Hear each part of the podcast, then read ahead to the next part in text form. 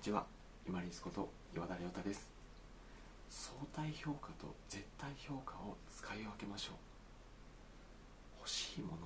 あこれは欲しいと思った瞬間に人間は衝動的にこれが絶対だっていう絶対にいいはずだっていうふうな絶対評価をつけてしまうんですね。その絶対評価をいいんだとつけてしまったことで衝動買いをしてしまったりしたことありませんか？私もあります。なので本当に必要なものでないものに対して欲しいと思った時は相対評価に切り替えていきましょう。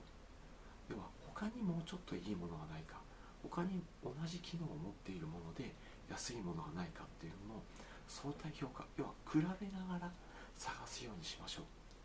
そうしているうちに自分が欲しいと思っていた感情が落ち着いてくることります。っていうことは本当は必要でなかったもの必要なものを買わなかったっていうことができるようになるんです。これが欲しいと衝動的に思った時ほど絶対評価に自分がそのものに対して絶対評価をつけてしまっているので絶対評価ではなくて相対評価。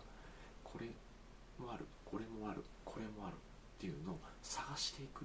比べて相対して比べていく。その間に自分が欲しいと思っていた気持ちを和らげる。感情が和らぐともうちょっと冷静に考えることがなる。考えることができるようになるので支出を抑えることもできます。物に対して欲しいと思った瞬間が出てきた時は絶対これがいいものだ。絶対今これしかないと思うのではなく相対評価をしながら自分の感情を落ち着けてそして冷静に考えて他に同じ機能で安いものがないか。そして自分が本当にそれが欲しいものか。考えながら支出を抑えながら有効な暮らしをしてまいりましょう。本日もご清聴いただきましてありがとうございました。皆様にとって一日良い日となりますように。これにて失礼いたします。